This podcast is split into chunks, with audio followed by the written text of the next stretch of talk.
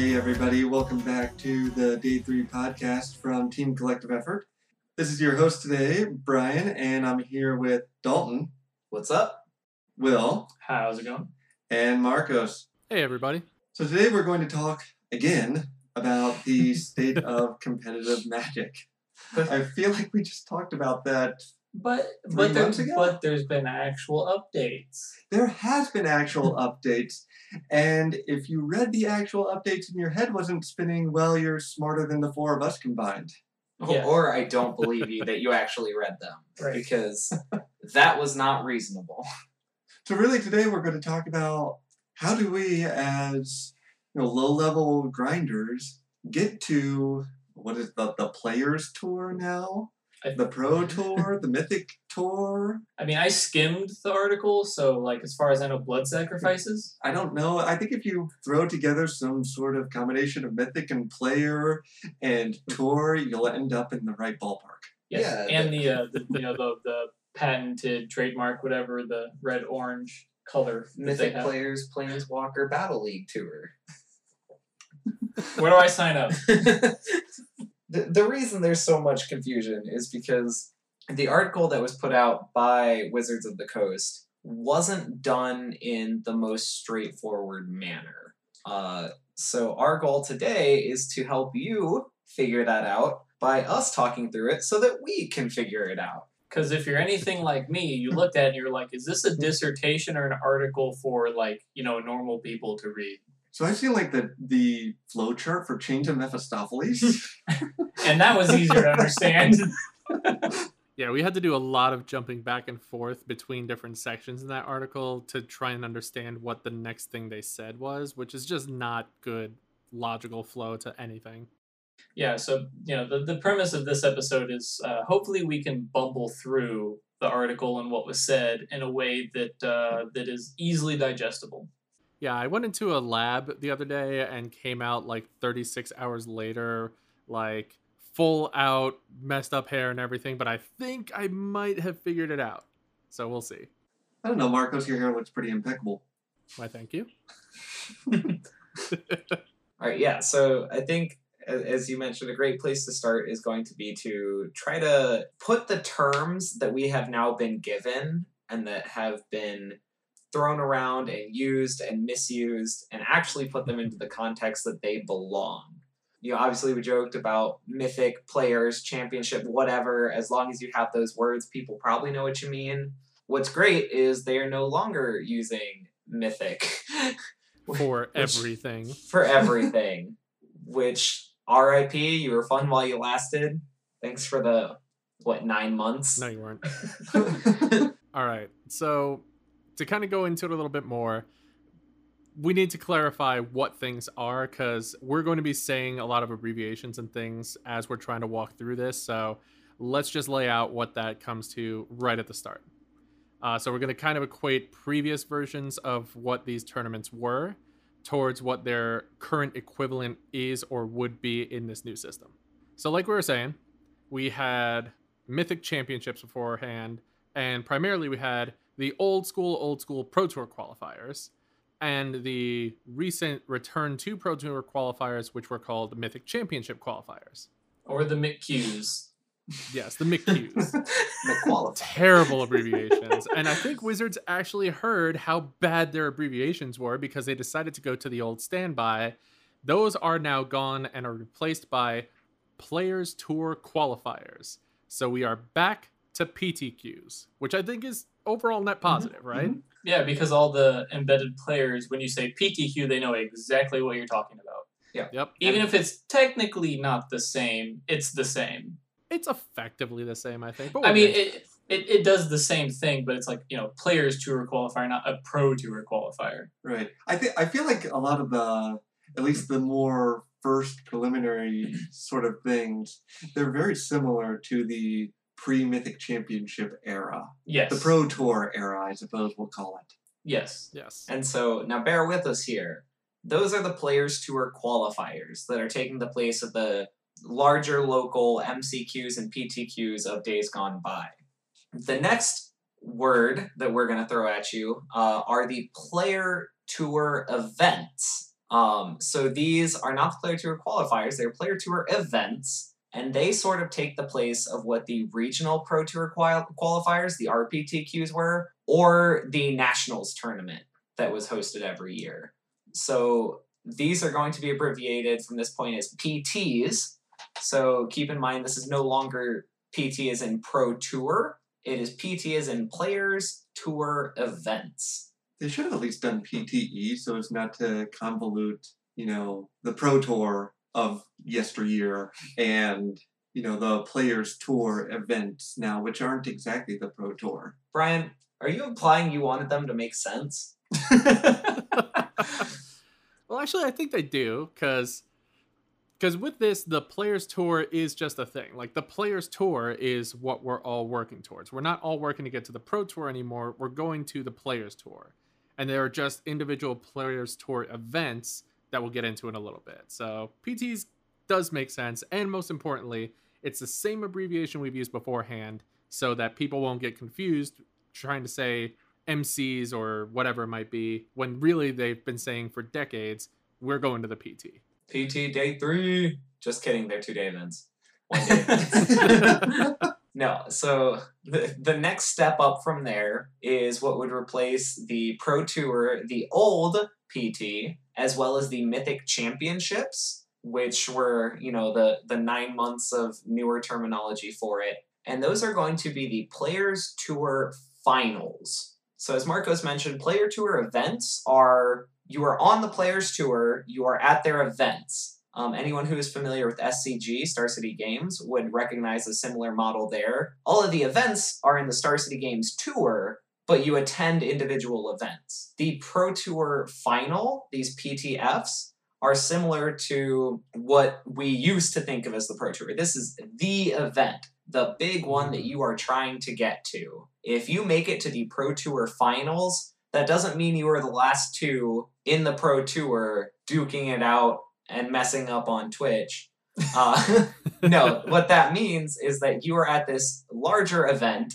Congratulations on what you did. You still got a lot of magic to play. So I think what you're talking about is the Pro Tour Finals finals. Yes, if you want to make it to the final two finals. players oh, and then punt on Twitch live, you'll have to make it to the final finals. And this is why we're doing the abbreviations now to try to be on a good road for the rest of the discussion. Yeah, I'll just still throw random letters and it'll probably still make sense. Somebody, somebody will understand.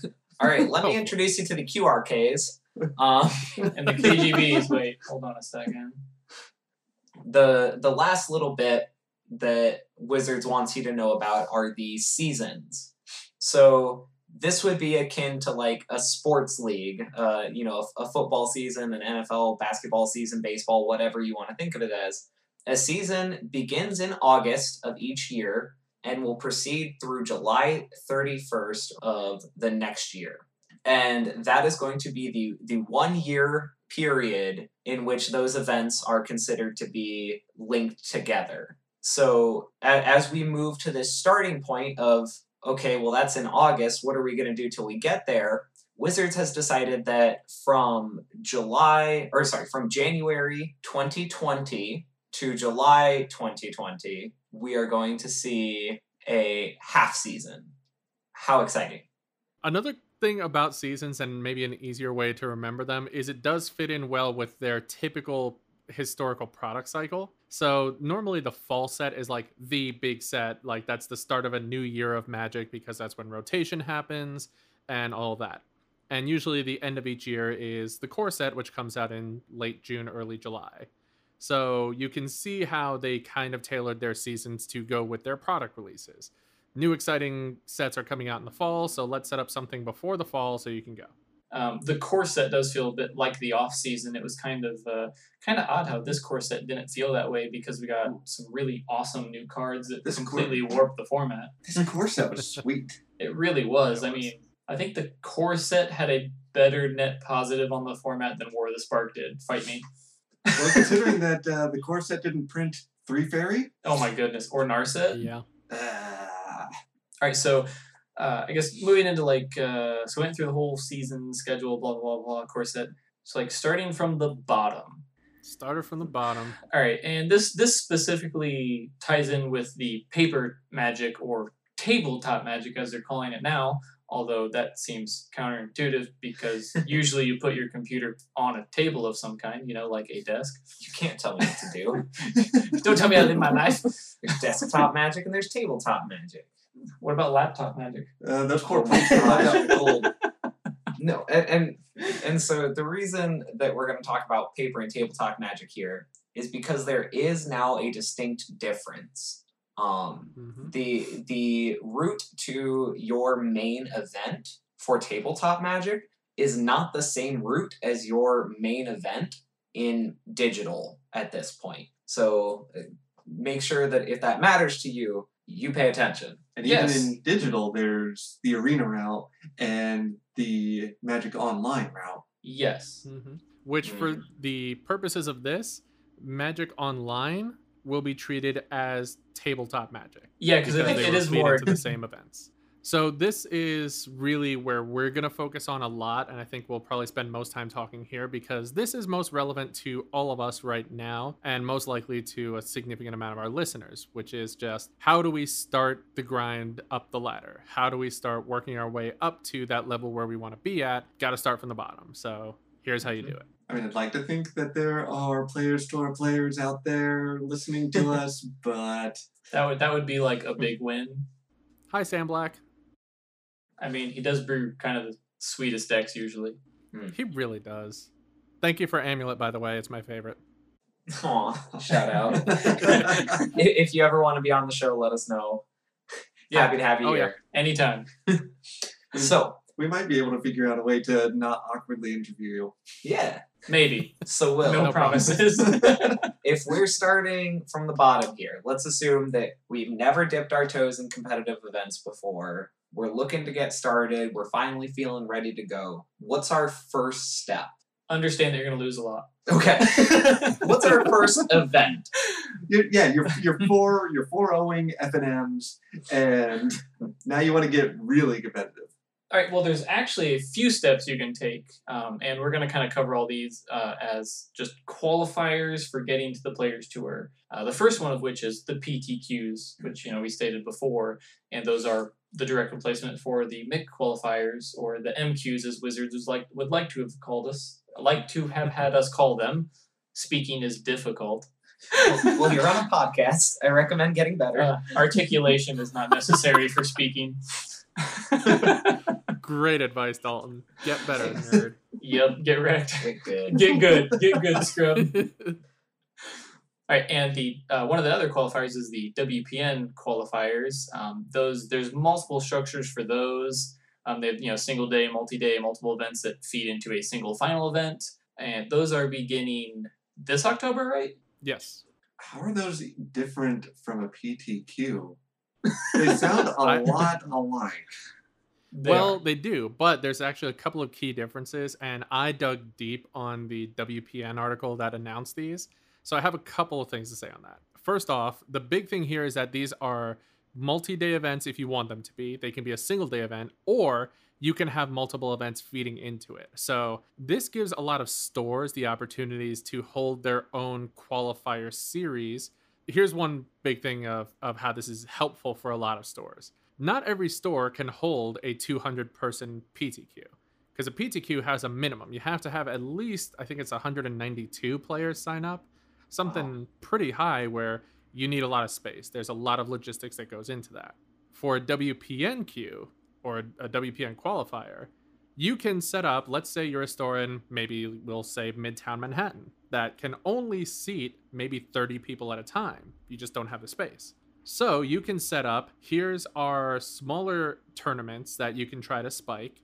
Winners of each of these, let's say eight tournaments, will feed into, or let's say top two or four, whatever it might be, from each of these tournaments will feed into our WPNQ finals, where we send everybody who won their tournaments, and then winner take all at this tournament. So you can spread everything out over multiple events, multiple days, and just be more flexible with what your store needs. Yeah, that's actually that's actually really cool. They can do stuff like that, um, especially you know because as specifically you stated in Manhattan, space is really expensive. So to be Oh, able to God, hold yes. to be able to hold that many people is just they would never profit off that. And I know Reddit's shaking their pitchforks, going like, "No, the card shops make all the money." Blah blah blah blah. Um, but it's also nice because it gives that flexibility of, you know, like for me especially, um, having a child, if there's you know something going on, we have plans, and all of a sudden it's like, oh well, there's this PTQ and it's the only one in town for like a month, and it's like, well, we have plans that day. Well, with these WPNQs, you know, it's spread out over multiple days, so it's like, well, I can make any one of these within this week or something like that. You know, if they hold like one a day for a week, it's like, what well, I can make time to make at least one of those. If I spike it, then I plan to make you know the finals of it. Um, so right. that that flexibility is also nice for the player base as well as the stores. Uh, since we also love value here, I do want to point out one thing for all of our listeners to be very aware of, uh, which comes to the promos that you can get for participating in PTQs or WPNQs. Uh, so if you play in a PTQ, there is a guaranteed promo for everyone who participates in the PTQ. It is not the same for WPNQs. There, they're going to be limited uh, I believe they're capped at 32 promos. So, however they set up their tournament series, I believe only the top 32 finishers will actually get a Players Tour promo that are being handed out through this, which is definitely something to keep in mind. But on, on that note, um, that kind of makes sense in a way because, you know, these WPNQs are kind of set up, you know, they're going to be store individually run as opposed to PTQs are generally held on Sundays at Magic Fests, correct? Like ninety nine percent, like aren't ninety percent of them or so held in that fashion? At the moment, yes, but well, not really even because no? now MCQs and PTQs are all held at stores and they're like the event I'm doing next week is an MCQ, which is basically the same thing as what you're finding on Sundays of a Grand Prix. Yeah, I am also or working um, an MCQ on Friday at Grand Prix Indy this week. Uh, mm-hmm. or sorry, at Magic Fest Indy this week. Whatever. So everybody knows what you're talking about. There is still a good split. okay. Well, but I mean, it's like at one of these huge events. Whereas, I mean, in, yeah. in our town, it brings least, it to the players. Yeah, in, in our, I mean, here in mm-hmm. Fort Wayne, I don't think we've ever had something that big that's held by one of our stores because there's just not the space for it. The last time we had a PTQ in Fort Wayne was in December of 2014. It was the first PTQ I ever played in. It was also the last of the PTQ system before they went to the PPTQs. Their store doesn't seem big enough to hold 190 players. True, but this store that ran it uh, actually booked out a convention hall in Fort Wayne and hosted it offsite. Oh, that makes sense. Yeah, that'd be that'd probably be the way you had to do it. Probably. Yeah, they probably didn't profit though. Like I don't know how much conventionals running around here, but they're usually pretty expensive. I mean, the MCQ I'm going to this weekend, it's being held in Manhattan, and the shop cannot host an MCQ. Yeah. So they are renting out a ballroom at a hotel in Midtown. Well, that's why you charge 80 bucks a head. 75, but yes. I was close. I'll count it. Yeah, this is Price is Right. Oh wait, no, I went over balls. One dollar. So Brian wins. and to go back a little bit to touch on the Players Tour qualifier and WPNQs as well, uh, there's a really cool aspect of this new system where anybody running a PTQ is required to provide a travel provision for the winner. Uh, we've seen a lot of people who had to uh, call out to the Magic community to help them get to the recent Mythic Championship and that's not going to be an issue as much anymore if you go through the PTQ or WPNQ systems. Assuming all this time that I've spent trying to figure out how to word my GoFundMe has been wasted. Yes. well, no,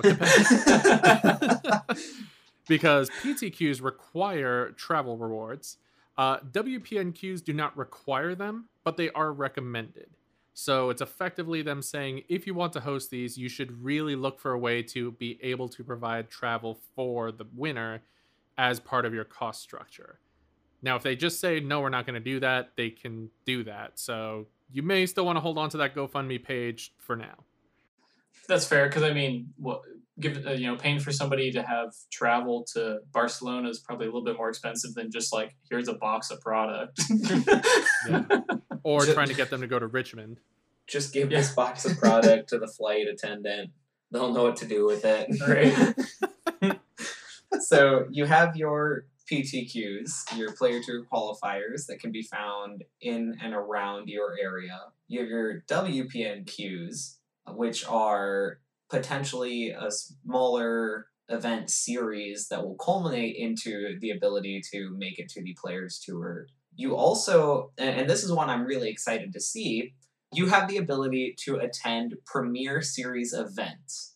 And these events are held by other third party tournament organizers that Wizards has determined to be of a satisfactory level to run these events. So, for example, the Star City Games Tour, those are going to be events that are premier series. You have the LATAM Magic Series by Bazaar of Baghdad as another potential tournament organizer that has been authorized to run these events. These are your huge tournament organizers that are already running highly competitive, large scale events. And now, by attending those, you have the chance to make it to the Players Tour. It's not a separate series. It's still, as I mentioned, third party. You're not, you know, you, it may feed into a different event as well, but you're still looking at an invite to the Players Tour. And like especially with the SCG tour, this is huge because um, you know personally we know people that only play on the SCG tour because well one it's better EV and like the SCG tour they promote their players better than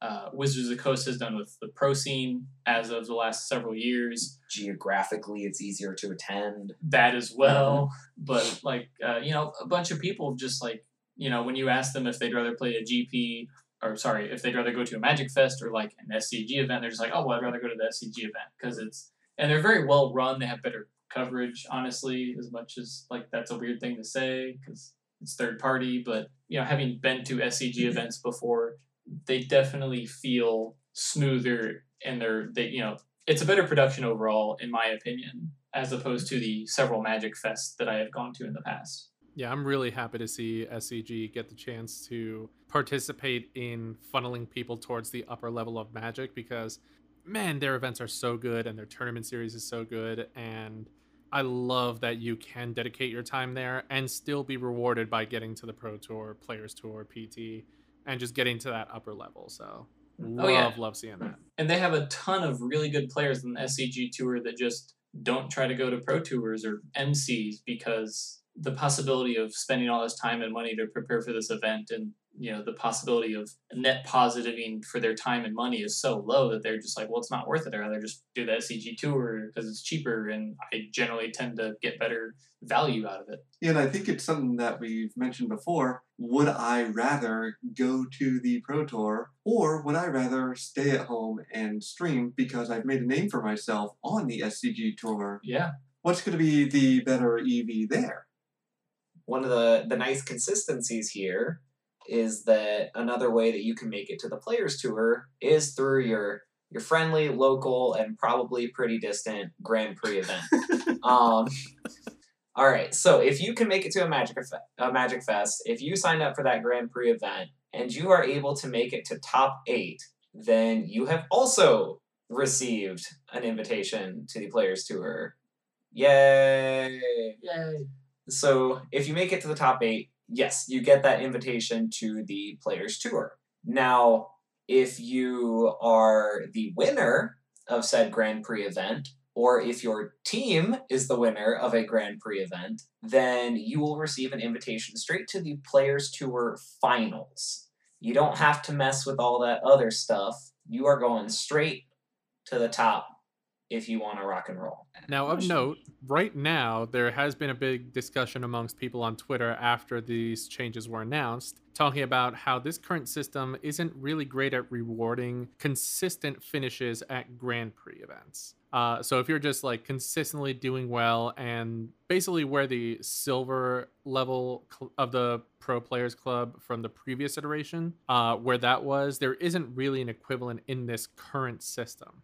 However, WotC has been saying on their Magic Esports Twitter that they are looking into options for rewarding consistent finishes at Grand Prix. So this does enable people, if they were fond of going to Grand Prix events every single week and really doing consistently well on those, that there will be something for them TBD.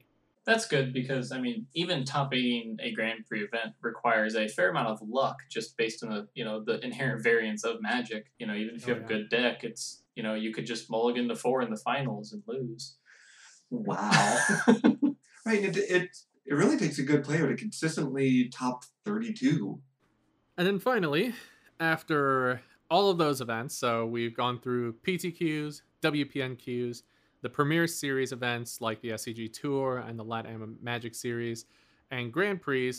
Uh, as beforehand, you can still also qualify for the Players Tour by doing well on Magic Online PTQs. They'll just continue as they always have, and they will feed into the paper slash tabletop side of competitive Magic play. Anyways, we should probably move on to our next segment, which would be the Players Tour or the PT. Uh, these events are regional. We will have the Americas region, which includes North and South America, for those of you that know geography or do not know geography. It will include Europe as well as the APAC region, which is awesome The APAC finally has, you know, like some significant representation in the magic world because they've been so underrepresented in the past. It's like yeah, you have your couple GPs here and there, and you get winners from that. But largely, as a whole, they haven't had their own thing that is known in the pro scene. For sure. And for that, each of those three regions is going to have three regional players tour events each year. So each of those three sets, so the Americas will have one, Europe will have one, APAC will have one. Each of those three will feed into the next players tour finals, and that'll happen three times throughout the year.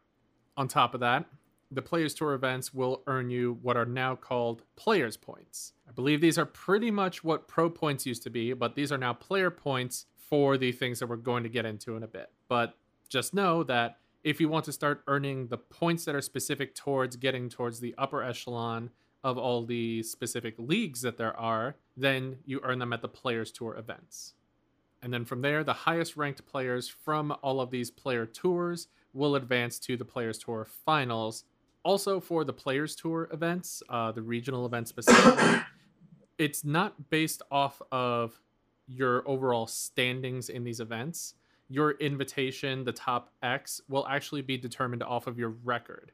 So, overall, there's not really any benefit for you to go to another region that has less competitors there because it's easier for you to spike what's important is getting the right number of match points based off of your current record in the event. That's how they're going to determine who makes it to the Players Tour finals, which is important because if you qualify for a Players Tour event, you can actually go to any one of these regional events that you want to based off of whatever circumstances you may have. Uh, but they're not incentivizing you to try to go to the smaller one because it's easier to win. And at this point, I want to put out the reminder that this is the system for tabletop and Magic Online that we are going through. So keep in mind that when you start playing on Arena, things will change. For now, if you are one of the highest ranking players from a player's tour, uh, or if you had won a Grand Prix event, then you have successfully made your way to the Players Tour finals. Um, Mhm. as the reminder, of course, Players Tour Finals being the big event that is across the world, the global event. It's not just like the final two players. So, I was gonna say, um, I was just gonna iterate the fact that the player tours finals are um, they are going to be more prestigious than like a mythic championship would be currently. There's less of them. There's a bigger prize pool. There's less players. It's more. What is the word I'm looking for? It's more- Prestigious. yeah, prestigious and exclusive. yeah, you have earned this. So would those then would those players tour events be more analogous to the Mythic Championships, or is it Probably is the Mythic probably a little bit Championship be kind that. of in the middle? I, They're I kind think of in between what regional Pro Tour qualifiers or nationals were beforehand and what the current Pro Tour is. Because like it's not as big as the global Pro Tour is now or the global Mythic Championship is now, but it's not. It's definitely above what like a regional Pro Tour qualifier or nationals were Mhm. before. Right. So, across the globe, there are going to be three Players Tour Finals events each year.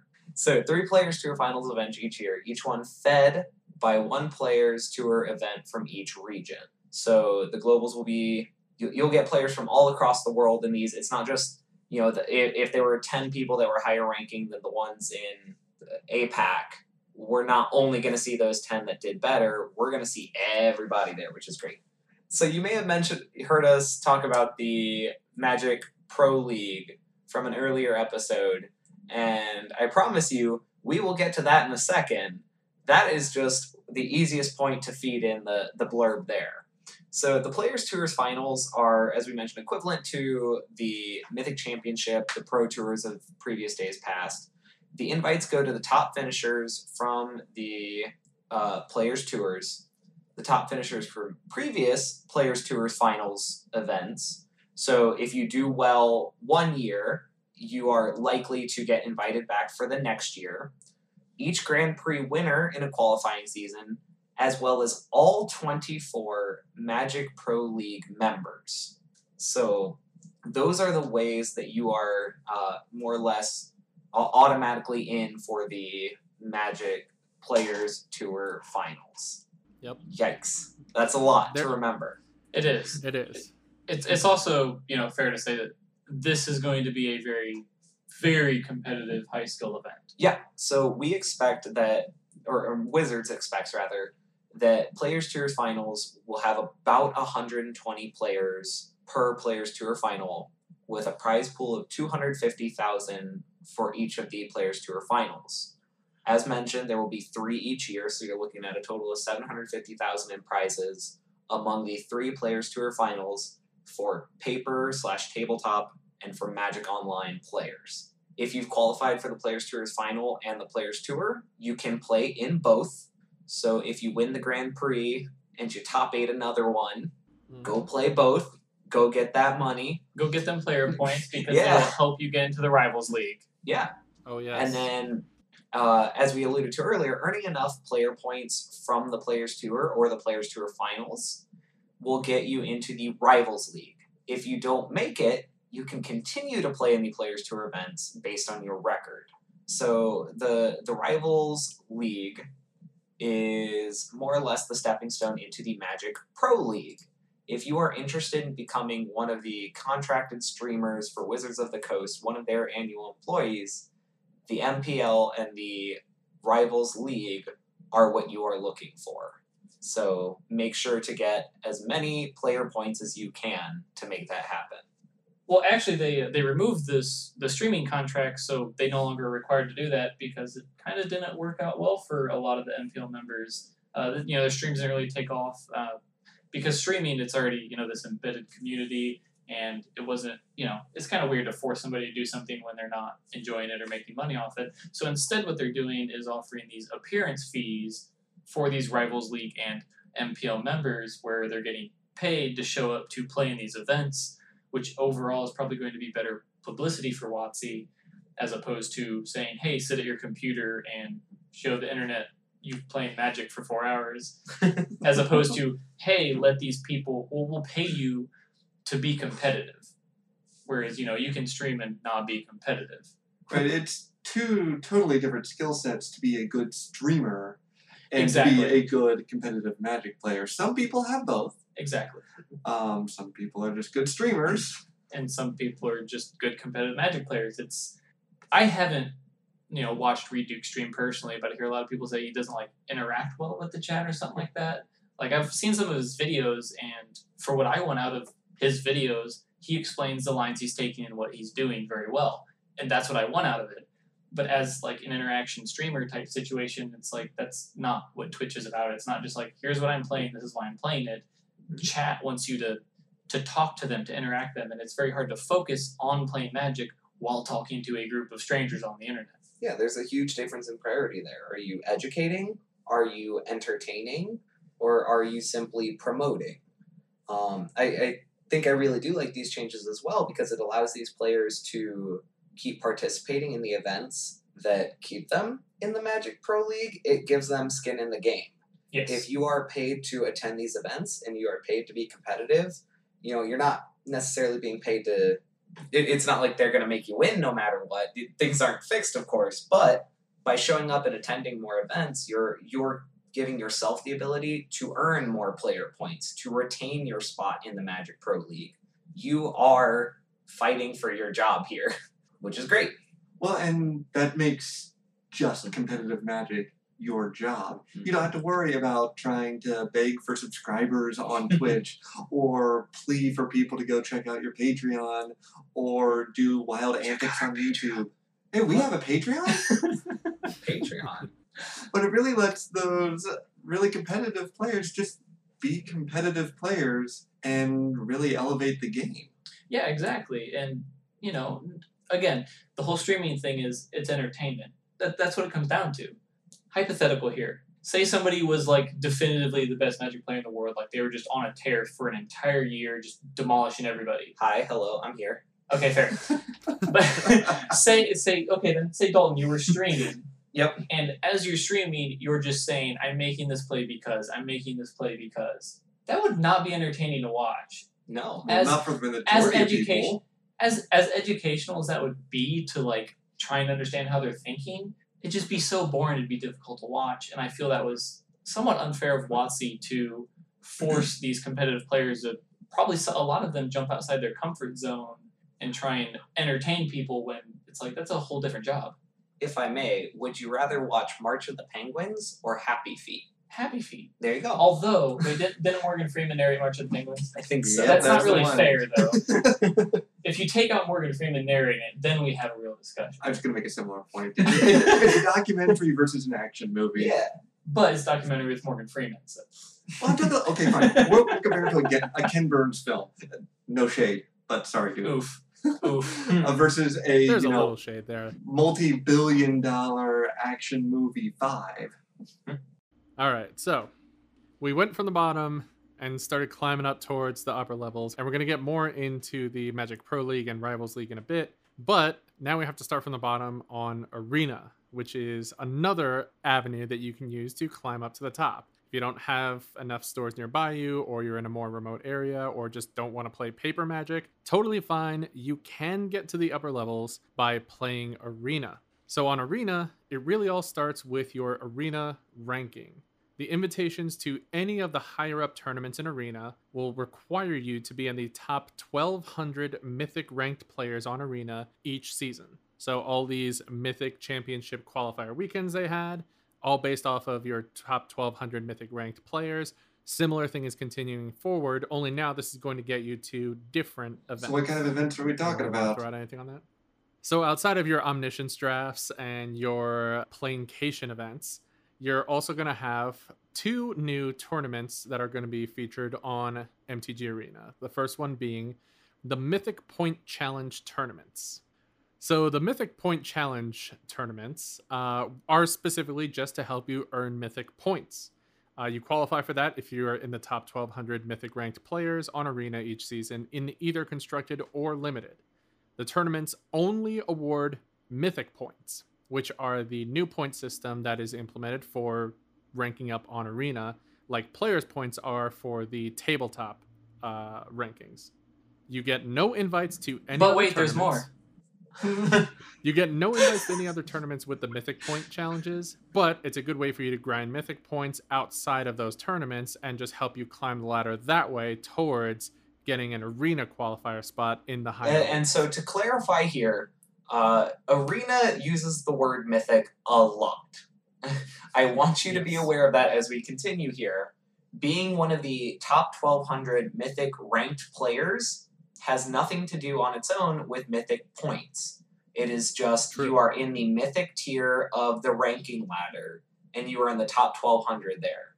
That inherently gives you zero mythic points inherently means nothing more than you can access these events. Once you start playing, that is how you get the points. Sucks to be 1201. oh, yeah.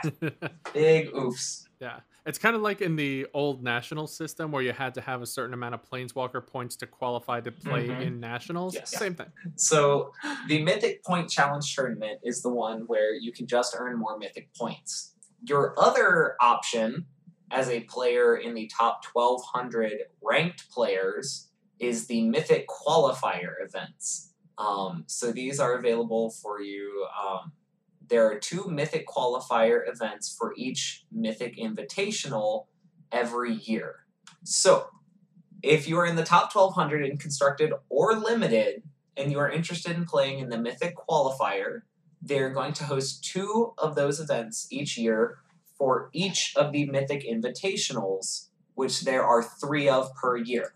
So, three Invitationals, two Mythic Qualifiers apiece. You're looking at six Mythic Qualifier events in the season, the, the year of Magic. Uh, these Mythic Qualifiers are two day tournaments, and everyone who makes day two will begin to earn Mythic points. The top 16 finishers in these Mythic Qualifier events are going to be invited to the next Mythic Invitational. So, this is our fourth different use of the word Mythic as far as Arena is concerned. so, we're going to have to really focus as we move forward.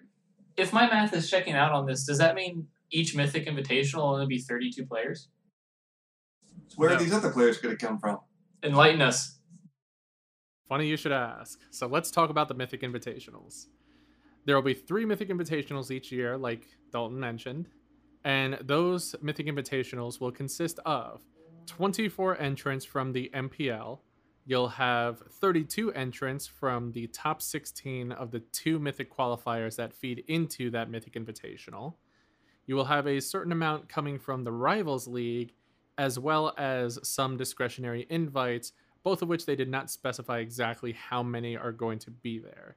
So the exact numbers are a little bit up in the air on the Mythic Invitationals, but they have given some space for discretionary invites and making your way there through the Mythic qualifiers to compete with the MPL and the Rivals League. And I'd say you're probably looking at, I'd say maybe eight players, just thinking about this from a, a tournament standpoint, is if you have all 24 players from the MPL, all 32 from the Mythic qualifiers, that's going to give you 56 players for the event. Another eight gets you an even 64, which is a really good tournament number.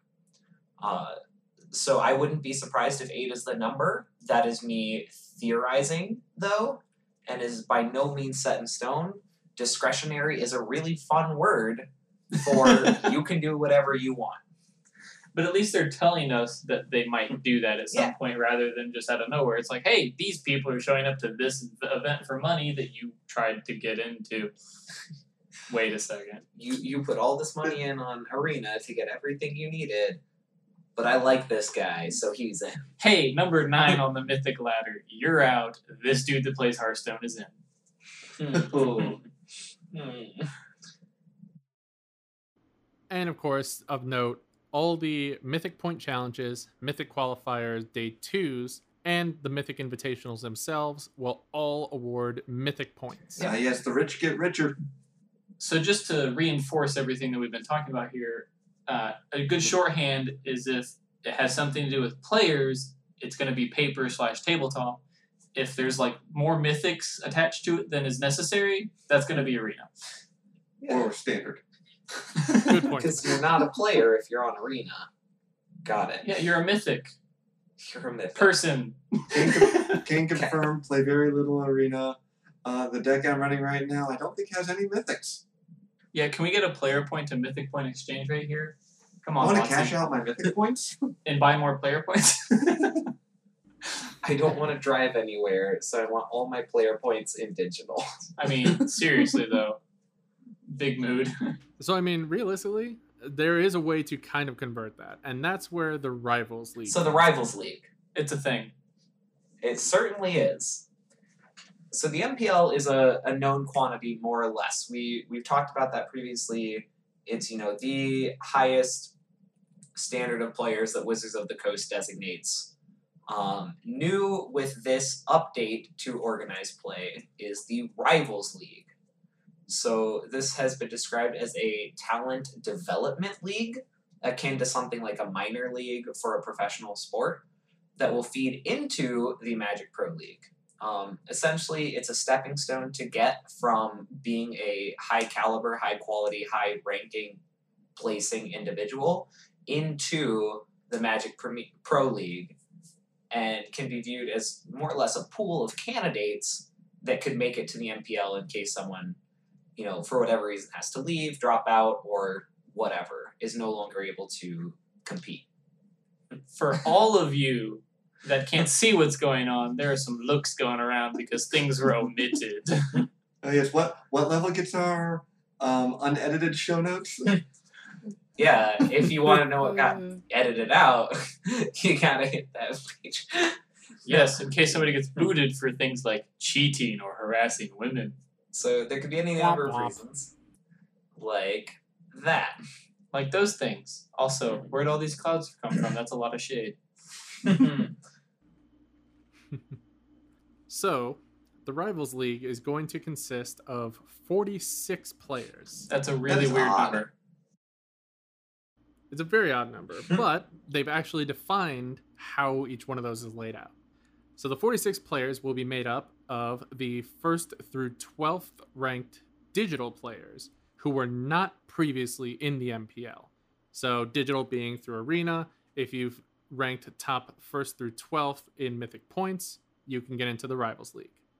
It also consists of the first through 12th ranked tabletop players. So players' points, again, not previously in the MPL. It takes the bottom 12 players from the MPL gauntlet, which is another new thing. We'll get there, I promise. But bottom 12 players from the MPL gauntlet, the bottom four players from the previous MPL season. So if you are in the bottom four of the MPL, you're just directly relegated to the Rivals League. And then there are six discretionary invites from Wizards directly. So do you think I could just like tweet at Wizards and ask for one of those? You definitely can do that. Totally. Is- You absolutely can and should because the worst thing they can say is no, and the best thing they can do is just say, yeah, So- why not? we have 46 players in the Rivals League. But what exactly does that mean? What are they going to be doing in the Rivals League? Hopefully playing Magic. Ideally. but I'm sure they're not just playing Magic. No, they're not just playing Magic. Um, these Rivals League players, they'll be invited to the Player Tour events, um, as well as the Rivals Mythic qualifiers. Um, and this gets back into our appearance fees, where these Rivals League players can earn up to potentially, uh, rough estimates, I think Wizard said about $20,000 um, in appearance fees, and that does not include any of the prizes they might win from the tournaments. Um, and like we said before, there's no contracts for them to stream or anything like that. It's just, hey, you show up to this event, you get a paycheck. Work for your money. It's basically like working a sales job where you have a base salary plus commission. Yes, although your salary might be more than your commission. All right, True. now, the moment you've all been waiting for, we're finally going to talk about the MPL. We've only alluded to it like eight times in the last hour. After editing, it's probably not going to be nearly that long. That's that's the Mythic Players League, right? Uh, sure, we'll go with that. Let's confuse all the people. Anyway, the MPL they did take it down. Um, what was it 36 players currently? It's going down to 24. Uh, they're going to be earning um, appearance fees as well. Uh, it looks like it's going to be up to about 50,000. Again, they can also earn additional prizes from the tournaments. Their appearance fees do not include any prizes they may win. And we finally uh, we have an answer of who stays and who goes on the MPL rather than just this people have disappeared and people have been invited and how do they determine these things? They actually have a system in place for players to move up into the MPL and get relegated out of the MPL. So the answer is if you are in the top 16 players of the MPL at the end of each season, which is our new magic word for year, uh, you will stay in the MPL until the next season. So if you are in the top 16, then you are good to go. That leaves eight players behind. The bottom four players, not eight, bottom four in the MPL will be relegated to the Rivals League and will not compete in the MPL Gauntlet. So they're just straight up booted. Yes. Yeah, How exciting. And then from there, the top two ranked uh, in players' points and the top two ranked in mythic points will be offered their chance to enter the MPL directly. So these would be coming from the players with the highest players' points and the players with the highest mythic points that are not the top 16 members in the MPL already to replace the bottom four participants who were removed and then they will not compete in the MPL gauntlet. So That leaves four players from the MPL in flux. Those four players will enter the MPL gauntlet. So, Marcos, what does that actually mean? The MPL Gauntlet is actually really saucy, I'm not going to lie. So, the MPL Gauntlet they're introducing as an end of the season tournament that's going to decide who from the Rivals League gets promoted up and elevated into the MPL and who of those four influx players will be removed along with the bottom four players. So the MPL Gauntlet will be a 16 player tournament. You're going to have, and these numbers are going to sound a little weird, but you're going to have the 17th through 20th ranked players. So 17th, 18th, 19th, 20th, who are in the MPL. So again, not the last four, but the next four from the bottom. They're going to compete in the MPL Gauntlet. So there's four players there. You have the third through eighth ranked in the Rivals League tabletop players. So the ones who've gotten most player points there, uh, third through eighth ranked, they're going to get in there. So three, four, five, six, seven, eight. So six players there. Uh, because remember, the top two automatically get into the MPL. And same thing for the Arena Mythic points earners in the Rivals League. Third through eighth will go into the MPL Gauntlet. So another six players there, which is getting us to uh, the full total 16 players that will compete in the MPL for these last four slots. The top four finishers in the MPL Gauntlet will earn their MPL contract. The bottom 12 finishers in the MPL Gauntlet will end up in the Rivals. Yeah, that seems simple enough. Yeah, and then so theoretically, the four players, the second to bottom four players of the MPL that enter the gauntlet could come back out of the gauntlet as Yes. MPL again. I mean, technically, they're probably favored to come back out of the gauntlet as MPL players again. But Magic is a high variance game, so we'll see what happens. But you gotta earn it and you gotta That, want that it. is true. So basically, shorthand, just be like the top eight of players and Yeah. stuff, and you'll be good. Just be just be number one forever, and Yeah, just be number you'll one. be fine. Just be number one. Number one forever. You know, I'm gonna take that advice. All right, I'm just gonna start this. doing that now. Yep, just win all the time. All right, so now that we've covered the MPL and the MPL Gauntlet and all the just crazy, awesome players moving around that it is, finally the premier event, which is going to be the World Championship, which we thought was going to be going away with the Mythic qual- or the Mythic Championships, uh, but the World Championship is here to stay, as far as we know, and it is you know the very top of competitive play, the most prestigious event of the year. And uh, the only news that we have currently right now is that normally it takes place in December, uh, but for 2019 it's actually been pushed back to February of 2020, and then it will be beginning to move to the end of each season, you know, starting with the 2021 season. Um, so it'll be moved to July, correct, Marcos? Yep, July 2021. and the winners of each Mythic Invitational and each Players Tour finals, uh, they will be invited to the World Championships as well as other slots that will be announced in 2020 before the start of each full season. But what does it all mean? What does it all mean? Well, for the majority of players, for the competitive players, this is basically going to be the structure that we're going to have for the foreseeable future. Because of the time that it'll take to transition into the new structure, because remember, we still have a half season that goes through starting in January of 2020, going all the way through the end of July, before the first official season even starts in full.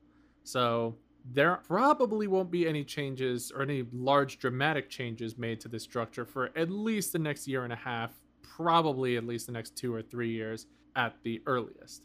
So this is going to be how Magic works for competitive players in the future. To start, you have to figure out how you want to approach competitive Magic. Do you want to dedicate your time to arena? Do you want to play tabletop? Do you want to do both? Do you have the time to do both? How in the world would you even do that? Yeah, because, I mean, think about it. If you dedicated time to both, how bad would it feel to be 13th ranked in both players' points and mythic points? Just like, man, you almost got there twice. yeah. I feel like that's one of those things where you kind of have to hope that uh you know you you spike the GP and then if you don't spike the GP, you just drop and go play arena. yeah, I mean, I honestly that that sounds reasonable. That sounds like Mhm. the right way to go if you want to go to GPs and that. Personally, I'm I'm probably going to stick to arena because you know the child and I don't have time to travel or well money to travel. So yeah, that's how I'm going to be doing it. and ultimately just look at the beginning steps and really focus on how you can succeed best for your play style. Like Will saying he's going to stick to digital. There's a good chance I'm going to stick to digital as well, just because traveling around to events from where I'm at right now isn't as easy as it was from when I was back in Fort Wayne. So I'll probably just be sticking to Magic Online and or Arena myself, but that's just based off of my circumstances. It's up to all of you to figure out what's the best approach for you. Are you better at grinding through SCG tour stops? In which case, do that, kill it, crush it, and earn that invite through the SCG tour or wherever makes most Yeah, sense. because you can finally go to SCG events and make your way to pro tour, player tours, whatever we're calling them now, the PTs, PTFs, those Well, things. They, they mix and match too. You can do well at an SCG tour event here. You can do well at a GP event at a Magic Fest here. You can do well at a Players Tour qualifier over here and get enough players points where you don't have to sit and do you know four SCG tour events or you do really well at four GPs. Yeah, you don't have to say, "Oh, I need I need my pro points for the you know for this season," but the only GP coming up is you know a 16 hours drive across the country or a, a plane ticket, and it's like, okay, well, you know, Right. can I afford that? instead you can go to a local maybe a WPNQ. It will probably be fewer player points, but it'll Yeah. be not zero. exactly.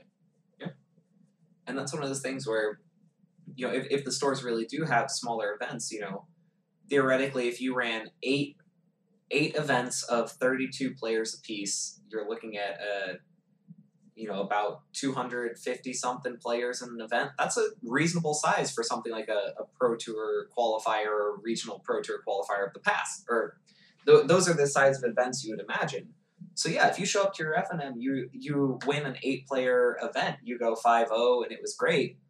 Now you're really close to you know, you just have to do that one more time and hey, look, you're in the pro tour or the players tour. And, and that's, you know, maybe hardly any different from what you're already doing at a local store level. Yeah. You don't know how bad I am at FNM. Oh, I've seen it. Yeah, we, we we're consistently playing against each other at the bottom tables, right? I'll have you know, I was at table three the other night. Round one, Hey. right? Hey, Marcos, Patrick, and I were at table one at GP Detroit, and it was not round one. Hmm? Oh. Whoa. It was Yep. round two. Table one at round And two. then we lost of every GP match. Detroit Team Modern. Doesn't matter, you're at table one. Yes. We were we were table one at round two, and then we lost every match after that and dropped. Hey, we got one table one that was not round one. I'm okay. It's a win. I heard it wasn't. Getting the getting the table one required us to win. It was Okay. a win. There you go. Another big point to mention uh, in the overall competitive scene if you're to do the math and figure out how many invites are being handed out now to these upper echelon level events, the total number of invites is going up dramatically. So, previously in a year, you had to be one of about 1,800 people lucky enough to get an invite to the Pro Tour. Now, the total number of invites for the Players Tours are going to go up to 3,200. So, way more opportunities, way more invites for people to get up to that higher level and start participating more at the more competitive level. So I know we don't necessarily have hard numbers.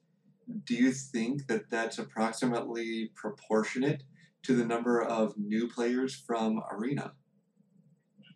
Ooh, That, have that no is an idea. excellent question. Um, as far as like people that are like super competitive on arena, that'd be a, a you know a different question because you also have people like you know like me that I you know I was trying to grind these weekend events and you know PPTQs under the old system under paper and play on Magic Online more. And now I almost strictly just play arena. Like I, I've been to one FNM in the last what three months. Yeah, I know it would, be, it would be a fuzzy number.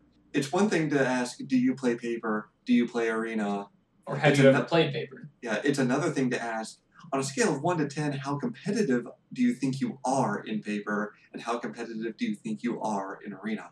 Yeah. Like, I'm not very competitive in arena at all, and uh, I'm probably only slightly more competitive in paper at the moment. all right, so guys, for our weekly segment of the week Trademark. this week, we'd like to talk about what paths are we going to be excited about pursuing for our own individual way to the Pro Tour, Pro League Players Tour. Making money playing Magic The PT. We could do that streaming. without without doing. You know what I meant. Being a professional Magic player Yes. somehow. Get to the. Uh, we'll start with Marcos. What do you think? Oof. So for me, I'm really excited about pursuing two options. One is Arena. That is probably going to be my primary. I've been able to hit Mythic before, so just trying to get better to the point where I can get to the top 1200 if possible. Um, I would love to be able to get the invites from the SCG tour because I love the SCG tour. In case you haven't noticed by now, and I just really want to see if there's any way that I can make that my primary way of playing in tabletop. Uh, just because MCQs and all that, or PTQs now, are so much more spiky as opposed to long term fun over the SCG tour. So look for me on Arena and maybe at an Okay, SCG tour. okay. Uh, Will, what do you think? Uh, well, due to the constraints of uh, being able to travel, having the child, and uh, not a lot of disposable income for travel and buying multiple decks, it's going to be arena for me. Uh, you know, catch me in gold. Uh, be trying to work my way to platinum. Yeah, those platinum discretionary invites. yeah, well, it could happen. There's no rules for those. There you go. I just need to stop switching decks so much. That's really all I need to do. Yeah. Pick one and and get in on it. Yeah, that's how I got to. That's that's how I got to plat the last season before this one.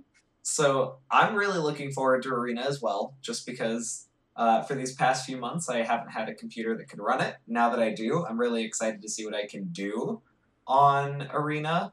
At the time updates. that we were recording this, I believe the new season started yesterday. Yes. So uh, I'm very excited now that I actually am starting off with the computer at the beginning of the season to see where exactly I can get.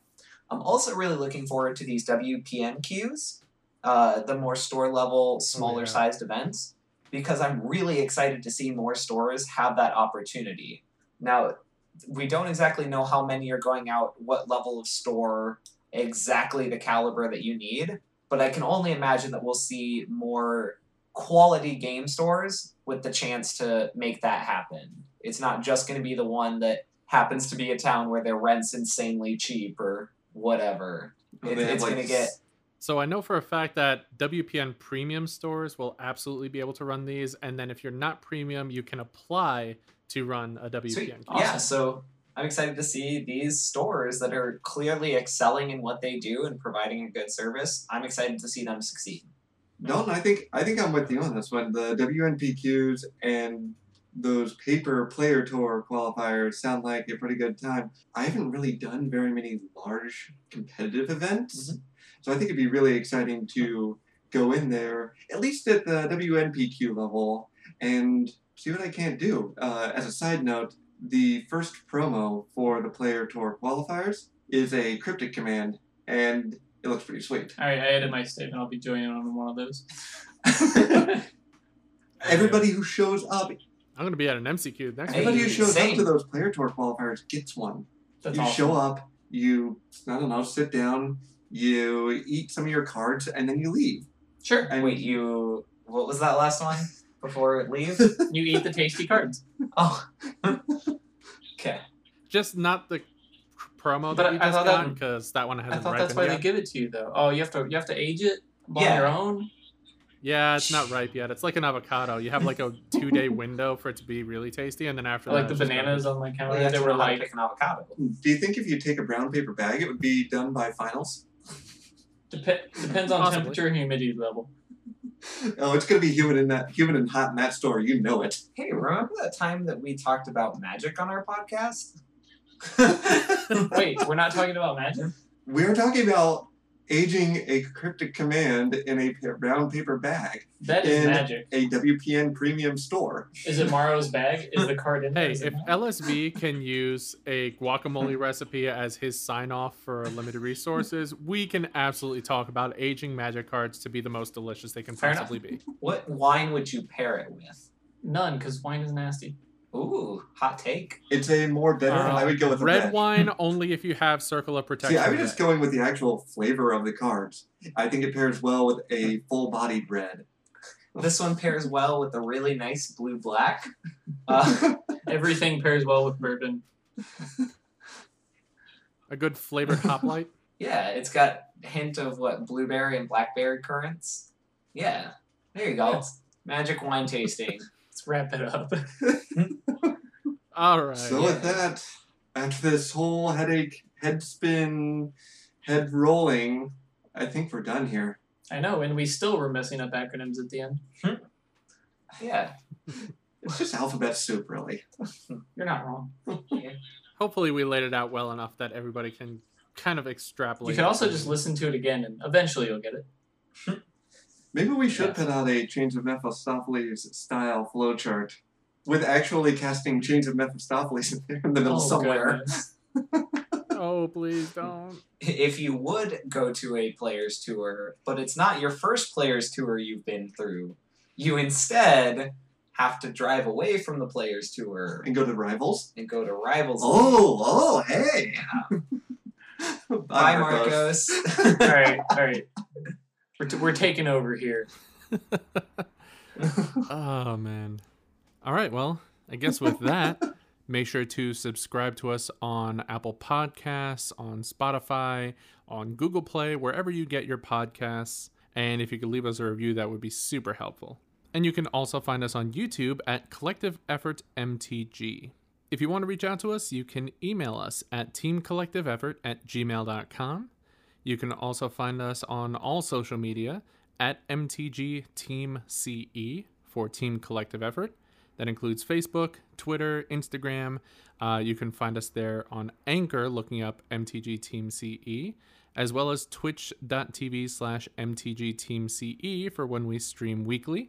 And make sure to follow us on Twitch if you want to be entered into our giveaway for a bunch of sweet booster packs.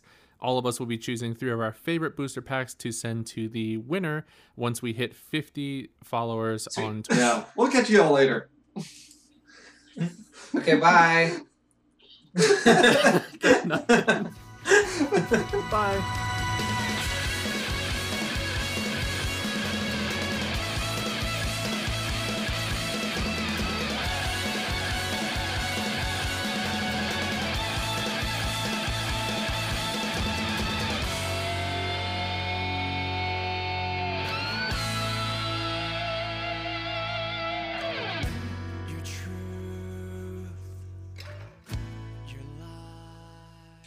With that, with All right. Who's doing the social media stuff? Goodness. oh, What are we remember. on? What are we on? We're on uh, Patreon.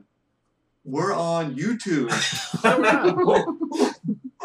We've referenced it like Find eight us on times. Patreon. Just hit that ten dollar button and uh, you know, if we get two thousand dollars a month, we actually get to hire an editor, and maybe our podcasts and our YouTube videos will make something that resembles sense. We're on Twitch.tv at Team Collective Effort. We're on Twitter. We're on Instagram. We're on Facebook. We would have been on MySpace if it was still relevant. I'm sorry, Tom. And we're probably on Google Plus too. Uh, you, you don't need to project as much, by the way. ah. Yeah, I mean, yeah, exactly. I mean, getting. Well, yeah, yeah, we are, we are, yeah, we went over this. Thank you for that. So if you want to see what Will will do for money, just go get up Patreon. hey, all I'm saying is twenty bucks is twenty bucks. Uh, maybe I'll just mumble something in unintelligibly and we'll get there. So the the event, and that's what you do. Nailed Got it. it. It's on record. Sweet. All right, so if you want to do the real All podcast now, I start building cards with all those decks you made. So i- if you are in the top twelve hundred for we'll just let it ride. Yeah, just let it go. what? You said build all those cards with all those decks you made or you got. Oh yeah. You That's mix up cards and No, that's what I meant. Hundred percent what I meant. It's fair. It works. It's arena.